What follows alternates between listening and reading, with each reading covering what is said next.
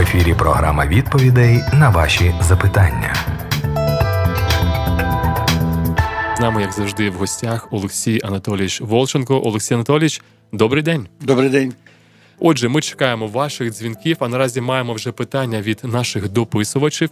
І перше питання наступне: всім благословенного дня.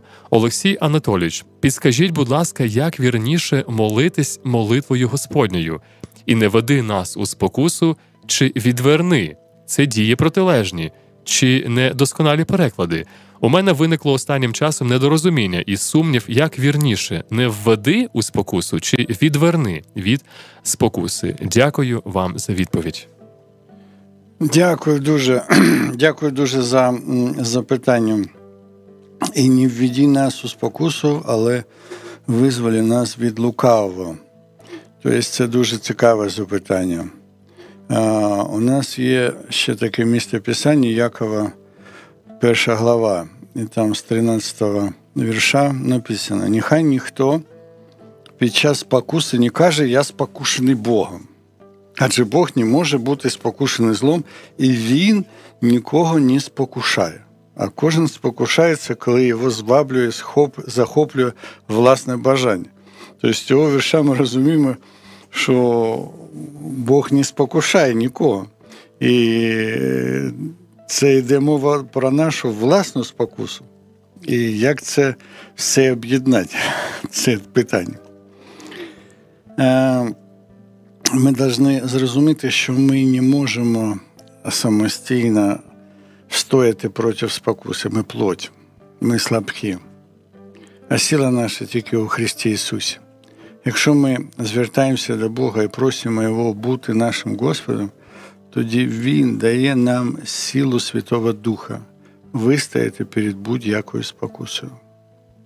До речі, ми не можемо одночасно бути з Богом і спокушатися. Це 1 Яна 3,6. Кожен, хто перебуває в ньому, не грішить. Ну, мабуть, і не спокушається, да? хто перебуває в ньому.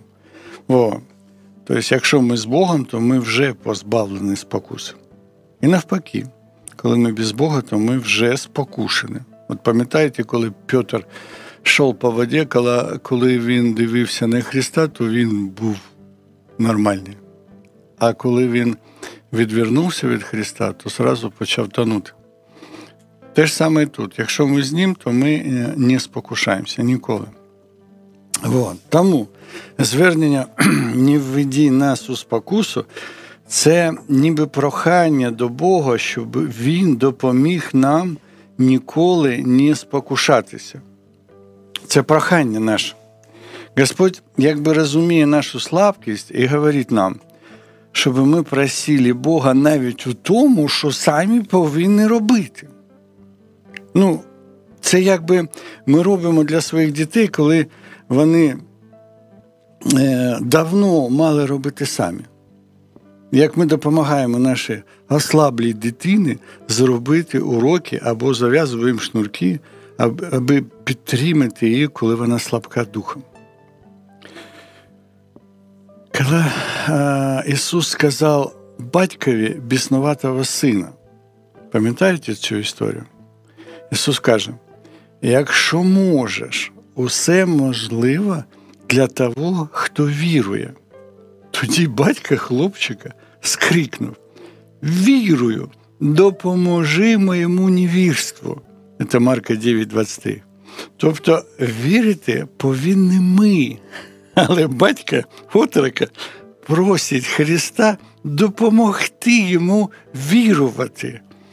Отже, прохання допоможи моєму невірству, це те ж саме, що не введі нас у спокусу. Це те ж саме, от як батько того хлопчика кричав: Допоможи моєму невірству. Це треба розуміти так: допоможи нам, слабким і безпорадним бути завжди з тобою. І дай нам твої сили Духа Святого, щоб ми могли протистояти, а не податися цієї спокусі. Тобто, це, ну, це така не не умна трактовка, це така душевна, така близька, як е, діти і е, і отці. От це таке, це таке, ну, я кажу, що мені нема слів, вибачайте. От. І ще, до речі, така е, цікава історія, що папа Франциск, е, папа Римський Франциск у червні 2019 року офіційно змінив текст молитви «Отче наш». И фраза «Не введи нас у спокусы» была заменена на фразу «Не дай нам піддатися спокусам». Це офіційно вже замінено у католицькій церкві з 19 року, 2019 року. Ну, тобто, щоб ми ми розуміємо, що не тільки у Папи Римського виникло таке питання, і у наших слухачів, тому я думаю, що ну, я спробував вам ну, допомогти іменно цим містом, що е, вірою допоможи моєму невірю. Невірство, тобто те, що ми повинні робити. І е, не впадати в спокусу, це теж ми повинні робити. Але ж ми можемо просити Бога, помоги нам не впасть в спокус. Маємо ще одне питання від дописувачів, пов'язане з відношенням Ісуса до людей. Питання наступне від Іллі. Добрий день. Е, маю питання до програми запитання і відповіді. Дуже цікавий уривок про хананеянку Матвія, 15 розділ з 21 вірша. Чому цю історію наведено в Біблії? Перше питання.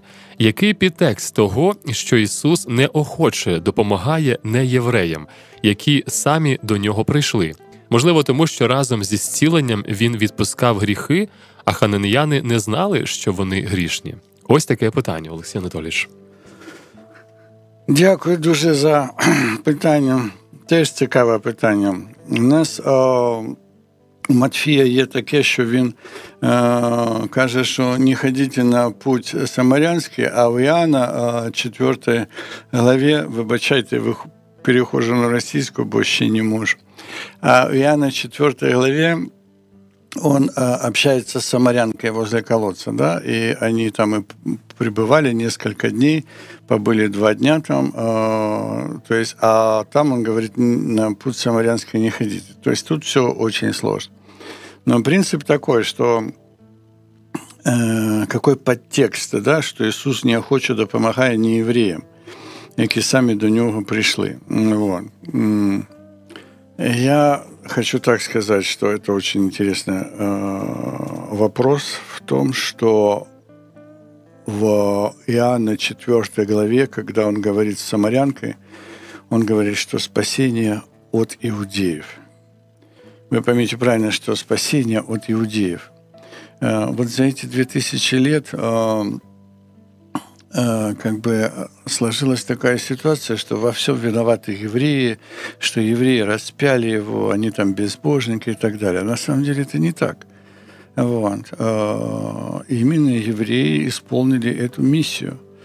И это Господь закрыл евреям а, до определенного времени принять Христа, чтобы вошло полное число язычников. Но, чтобы вы понимали, весь мир верующий сейчас во Христа – только потому, что евреи приняли Христа.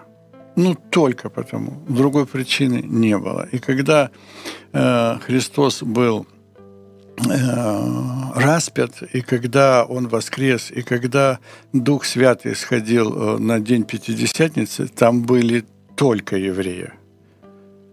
И э, потом первая церковь, э, три тысячи спаслось, пять тысяч спаслось, это были только евреи это только иудеи.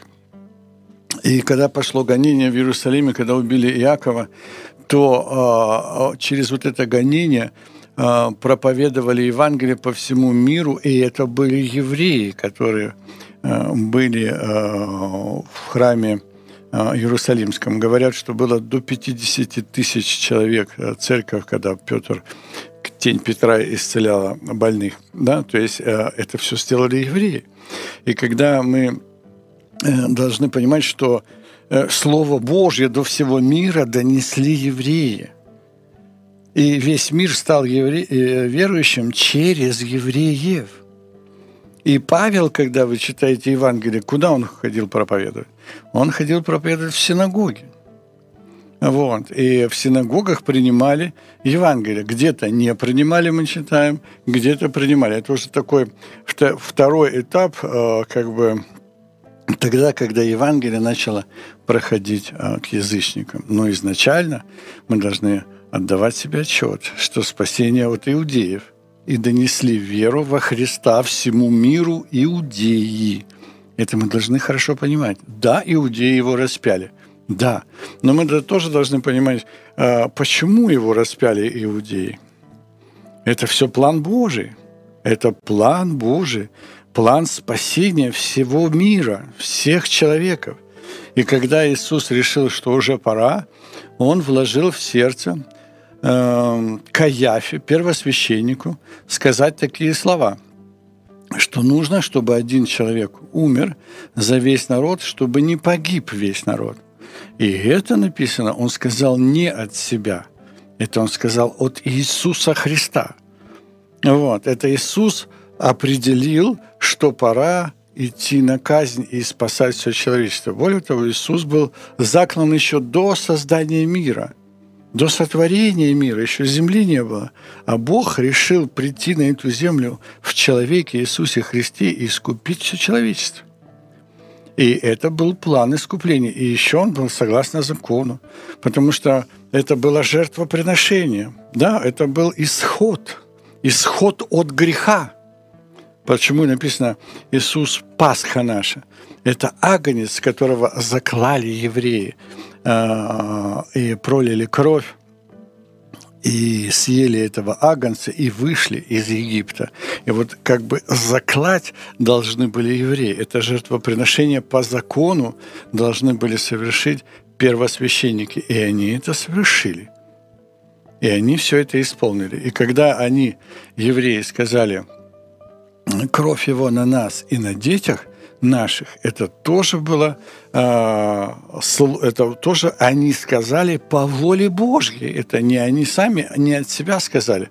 Потому что евреям написано, как первый завет был заключен не без крови, а Моисей а, окунул в кровь а, пучок из сопа и окропил народ кровью, точно так же а, Второй Завет был заключен не без крови, не без крови Иисуса Христа, ибо без пролития крови не бывает как прощения. Итак, весь план спасения и вся эта казнь была а, по плану Бога. И все те люди, которые приняли Иисуса Христа, это Бог их избрал во спасение для того, чтобы они несли, несли и приносили э, всем а, Евангелия. Но когда Господь определил, что хватит, Он закрыл им для того, чтобы, ну это почитайте Римлянам 11 главе, для того, чтобы они, а, чтобы вошло полное а, число язычников. Поэтому это очень важный, а, важный вопрос. И по поводу Хананиянки, что он сказал, что он сначала пришел к детям, да, принести им хлеб, принести им Слово Божье задача была такая, чтобы евреи совершили это, и евреи поверили. Поймите правильно, никогда бы э, не распространилось бы христианство, если бы евреи не поверили. Вы понимаете это или нет? Потому что существовал закон. Закон на тот момент существовал уже полторы тысячи лет. Вы понимаете? Полторы тысячи лет. И все знали этот закон – знали не только в Иудее, а знали уже и по всему миру. И в законе есть около 300 пророчеств об, о Мессии, о Христе. И эти все пророчества исполнились. И если бы евреи не поверили во Христа, то мир бы не поверил бы во Христа. Потому что Христов было много, да, там кого только не было, и каждый являл себя там спасителем миру. Даже в Писании об этом написано, Гамалиил об этом говорил. То есть поэтому, э, если бы евреи не поверили, весь мир бы не поверил. Если бы евреи не поверили, весь мир не имел бы спасения. Именно благодаря евреям мы имеем это спасение. А Хананьянка, то, что он отверг, он говорит, я пришел к погибшим овцам у дома Израиля. То есть сначала нужно было исполнить среди евреев свою миссию, именно чтобы евреи поверили. И вот когда евреи поверили, уже тогда евреи и принесли э, спасение всему человечеству. Олексій Анатолійович, у когось можливо може виникнути наступне питання. Якщо говорити про віруючих людей, як про Божу сім'ю, ну в контексті минулого запитання, що, начебто, Ісус якось по-іншому ставився до невіруючих людей. Якщо говорити сьогодні, то е, чи можемо ми сказати, що Бог якось по-особливому або більше цінує когось із своїх дітей, або всіх любить однаково? Бог есть дух. Бог есть дух. Вот. И Бог не человек, чтобы ему изменяться. Бог есть дух. И всякий, кто имеет в себе Духа Божьего, тот возлюбленное Дитя Божье. Бог не избирает никого, у него нету любимчиков. Помните, Петр, когда спасал Корнилия, он пришел и говорит, поистине Бог нелицеприятен. Вижу, что Бог нелицеприятен, ибо во всех народах угодны ему те, которые боятся его, не помню дословно, но именно Петр воскликнул, что Бог нелицеприятен. Поэтому сам, каждый человек, который принял Христа, он принял Бога, и он возлюбленное Дитя Божье. И, и это самое большое, э, большое счастье или большое тайна, которое есть. Более того, неверующий человек, он тоже потенциальный Сын Божий, э, он, потому что начаток Духа в нем тоже есть, и он живой, потому что в нем есть эта маленькая искорка Духа, которая проявляется через совесть или через мысли, обвиняющие, оправдывающие друг друга.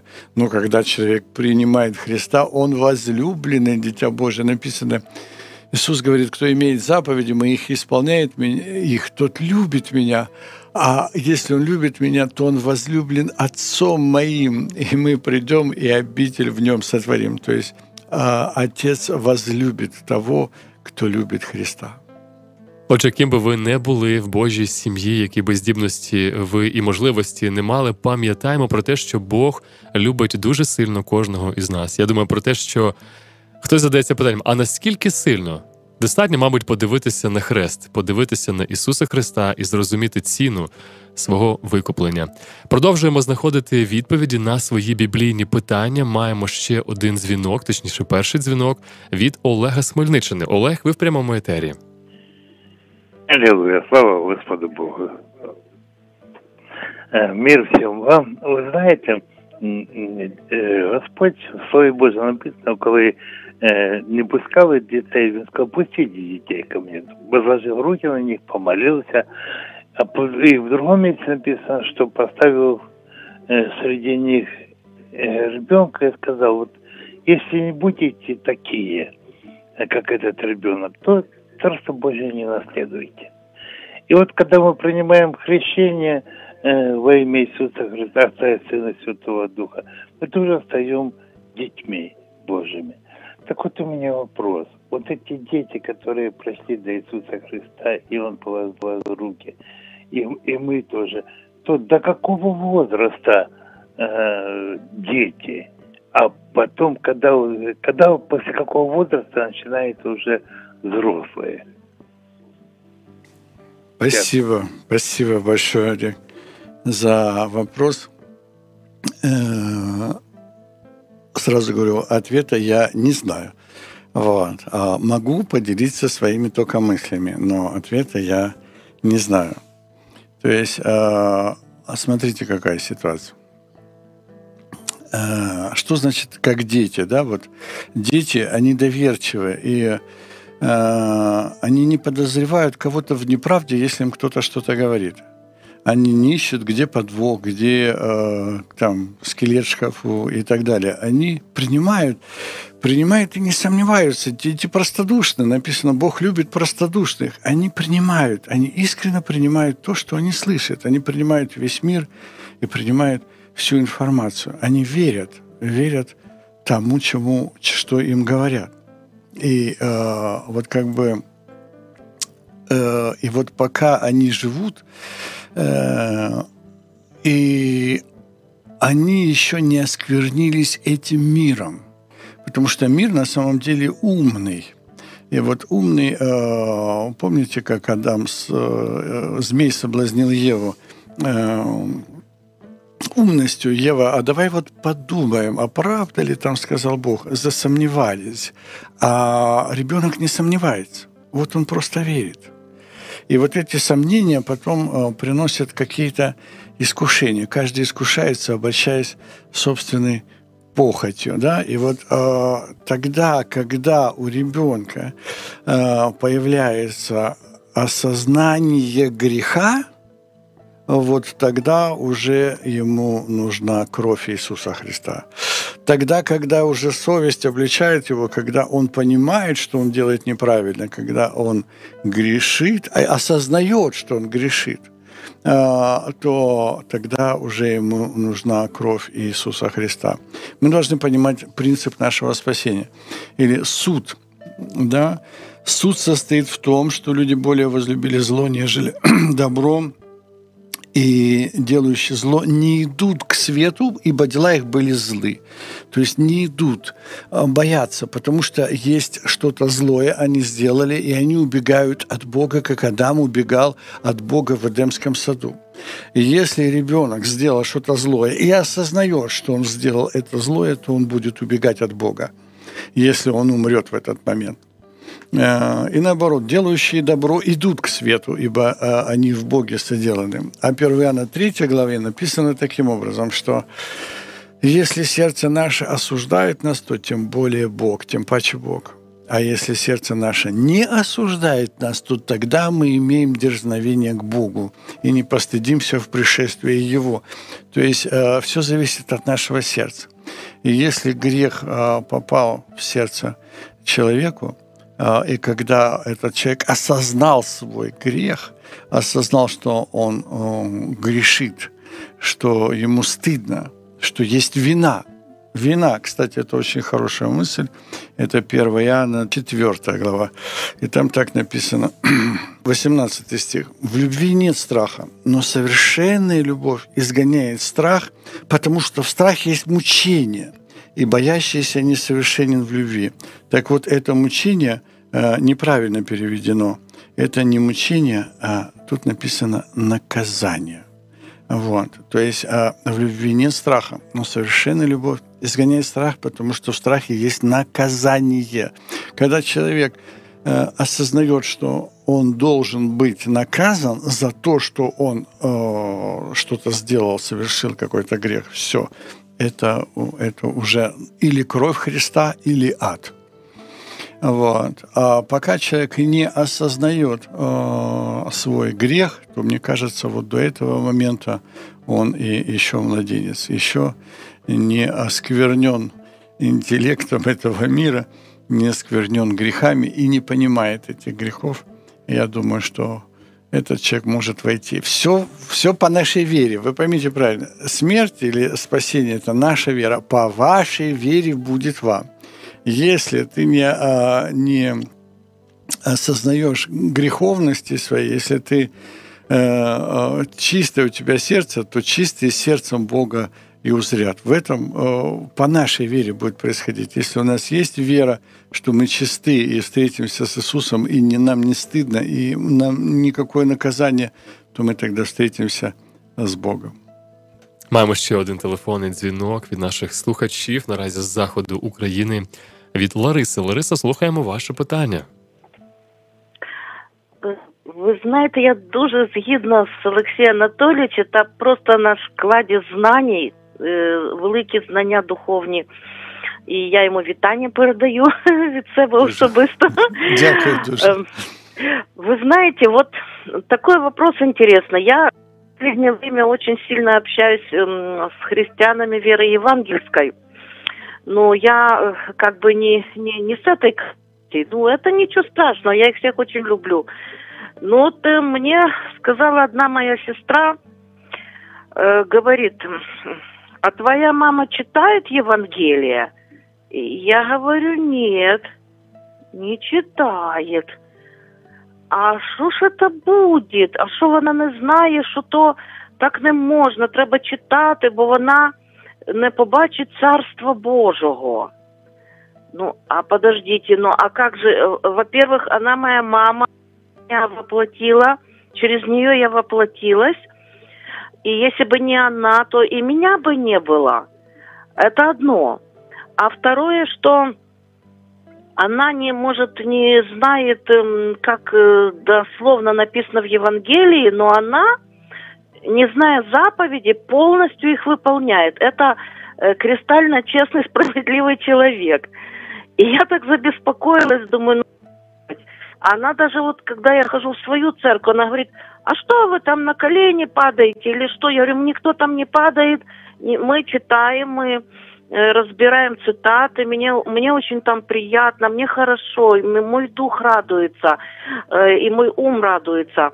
Ну и как же вот объяснить, ей уже 91 год, э, как ее успокоить, чтобы она, ну, ну как сказать, ну не читая Евангелие, я, я никак не думаю, что она попадет в этот шеол ну как вы? Но да, она да. верит в то в Иисуса Христа, она приняла его своим Господом. А она, она как как бы знает его, бо моя бабушка очень была верующий человек и спасала людей во время войны, то еще. Я не знаю, ли она верит. Она мне, она ничего не говорит на этот вопрос. Может, внутри себя верит, я не знаю. Но когда я с ней говорю, она эм, просто оборачивается ко мне, ну, как говорится, чуть ли не спиной, я не могу с ней разговаривать. Вот в этом наша сейчас немножко такая как бы проблема, и я даже перестала к ней, ну, можно сказать, и приходить уже э, к маме. Вот не знаю, что делать. Я не знаю. Вот. Спасибо за вопрос. Э, что делать? Любить. Вот. И все. То есть не надо э, что-то особенного делать, не надо доказывать. Э, смотрите, какая ситуация. Евангелие – это духовное послание. Оно хотя написано умными буквами, но если мы будем буквами друг друга бить, толку никакого не будет. Евангелие, оно духовное. И поэтому Евангелие учит нас, да, почитать другого выше себя, э, со всяким смиренно, смиренномудрием, кротостью и долготерпением, снисходя друг к другу с любовью, да, то есть э, э, имейте одни мысли и так далее, то есть и чтобы слова ваши приносили э, благодать слушающим и укрепление в вере, да, вот, поэтому что надо, э, просто надо любить. А, не надо доказывать, спорить, ничего. Мы, Павел говорит, мы не имеем такого обычая. Просто надо а, любить. А, и все. И можно только разве что сказать, как вам сказать, что для вас сделал Иисус. Да, как Павел говорил, проповедь моя не в убедительных словах человеческой мудрости, но в явлении духа и силы.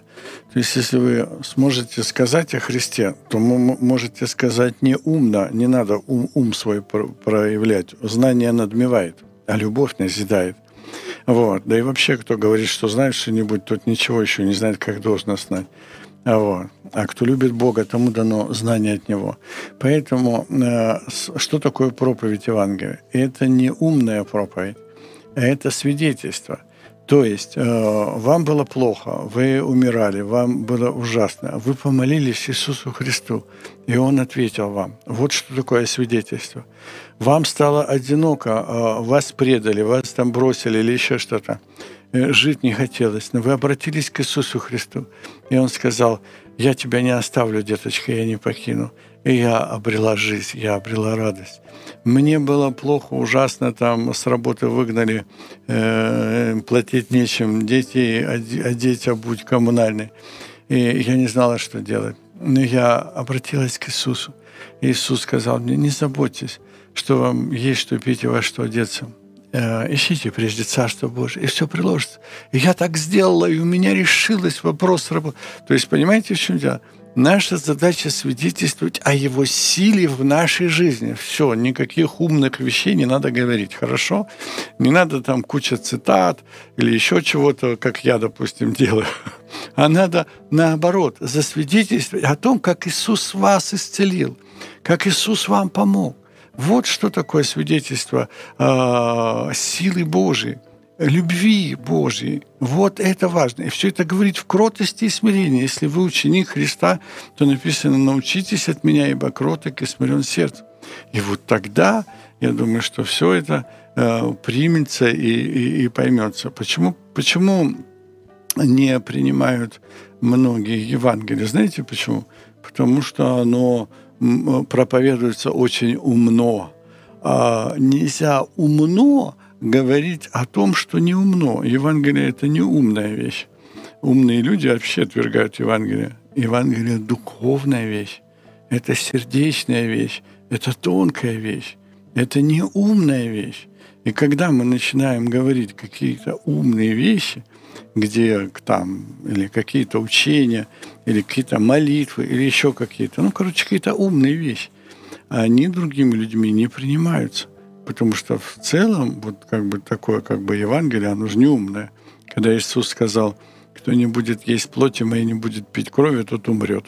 70 человек встали и ушли. Кто может слушать такое? Оно не умное. Вот, поэтому надо просто э, свидетельствовать об Иисусе Христе, как Иисус Христос изменил вашу жизнь. И, э, и не надо там много терминов по Библии. Теперь другая ситуация. То, что вы говорите, э, что если человек делает все хорошо и очень честный и чистый человек, но при том, при всем, если он отвергает Христа, этот человек не спасется. Вот. Почему? Потому что э, только во Христе э, спасение. И написано, и, э, и Римлянам 10 главе э, написано, что они, э, не разумея праведности Божьей, усиливаясь поставить собственную праведность, не покорились праведности Божией. Ибо конец закона Христос к праведности всякого верующего.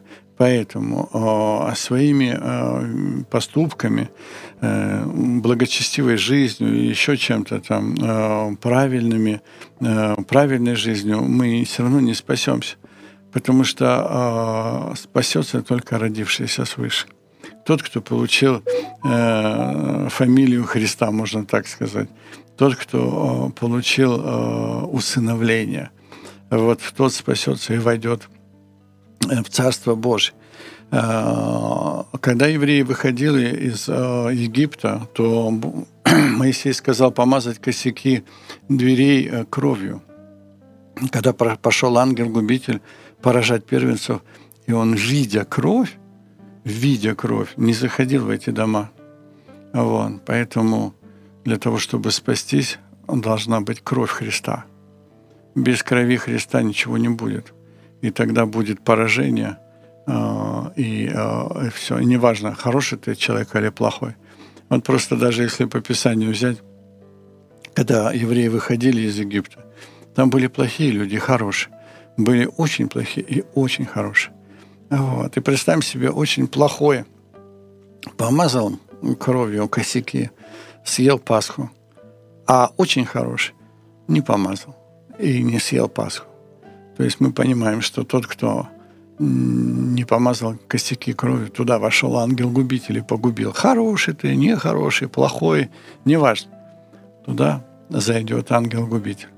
А кто помазал косяки дверью и взял Пасху, неважно, какой он был плохой, может быть, очень плохой, но он спасется. Это принцип, который мы должны понять.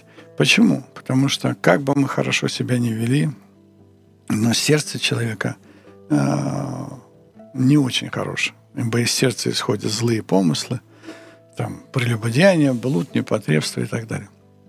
И вот это сердце наше нечистое по рождению. Вот. Поэтому нам обязательно нужен Иисус Христос. Зараз згадую своє дитинство, просто думки виникли під час нашого спілкування, обговорення. У мене був такий етап в житті, коли я ділився зі своєю мамою або бабусею, ну що я допускав в своєму житті в минулому. Про речі, які вони не знали. Ну, я маю на увазі погані, якісь гріховні речі. І вони, коли е, чули про це, говорили: Ого, ти що таке робив? Таке та не може бути. Та ти, та ніколи. Ти ж мій синочок, там онучок. Ще я хочу сказати, що дуже часто буває, що ми е, найближчим, найріднішим людям ми не можемо допустити думки, що вони в чомусь недосконалі, що вони в чомусь грішні. Ми звикли бажати їм найкращого. І тому часто буває складно ось зрозуміти, що насправді так само, як і я. Моя близька людина, як і інша люба людина, вона є гріховною. І про Євангеліє я дуже дякую вам, що ви нагадуєте Євангеліє. Я коли дивлюсь на хрест Ісуса Христа, я бачу дві важливі істини. Які на всіх людей однаково розповсюджуються. По-перше, я бачу, що кожна людина заслуговує на покарання.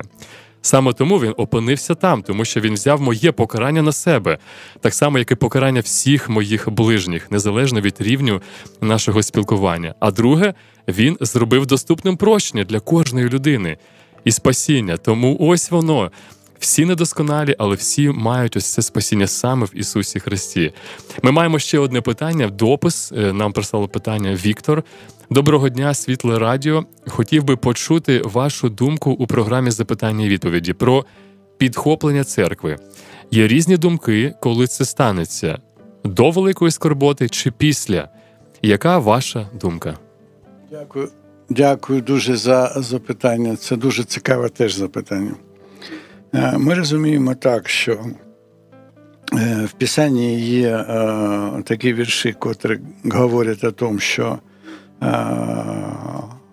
восхищення і підхоплення церкви буде до великої скорботи, а є такі вірші, котрі говорять нам після великої скорботи, да, там, що «ізбавлю від будущих бід і так далі. Тобто, і так, і так можна дивитися на цю о, ситуацію. Але ж